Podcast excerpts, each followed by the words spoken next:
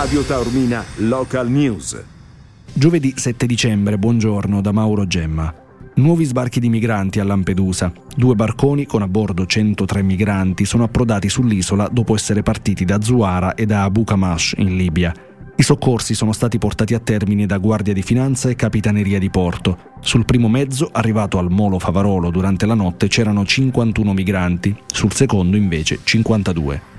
I carabinieri hanno arrestato a Roccapalumba un quarantaseienne già noto alle forze dell'ordine per maltrattamenti in famiglia.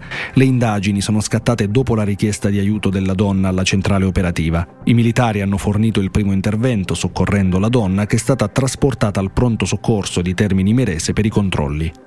Sventato un tentativo di evasione al carcere Pietro Cerulli di Trapani. Due detenuti erano riusciti a scavare una cavità dalla propria cella. A darne notizia il sindacato di polizia penitenziaria C N P P.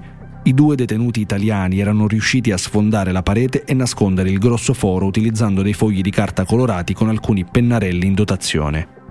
È stata presentata ieri al comune di Giarre l'area verde che si sta realizzando in Corso Messina, in memoria del piccolo Riccardo Sorbello di due anni.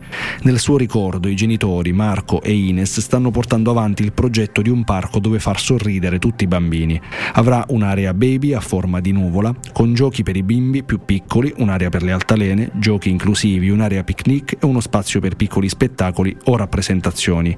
Al centro la zona con il gioco più importante e accanto le lettere R. I C, R I C, e poi delle panche curve in muratura che di sera si illumineranno e vedendole dall'alto sembreranno tre sorrisi.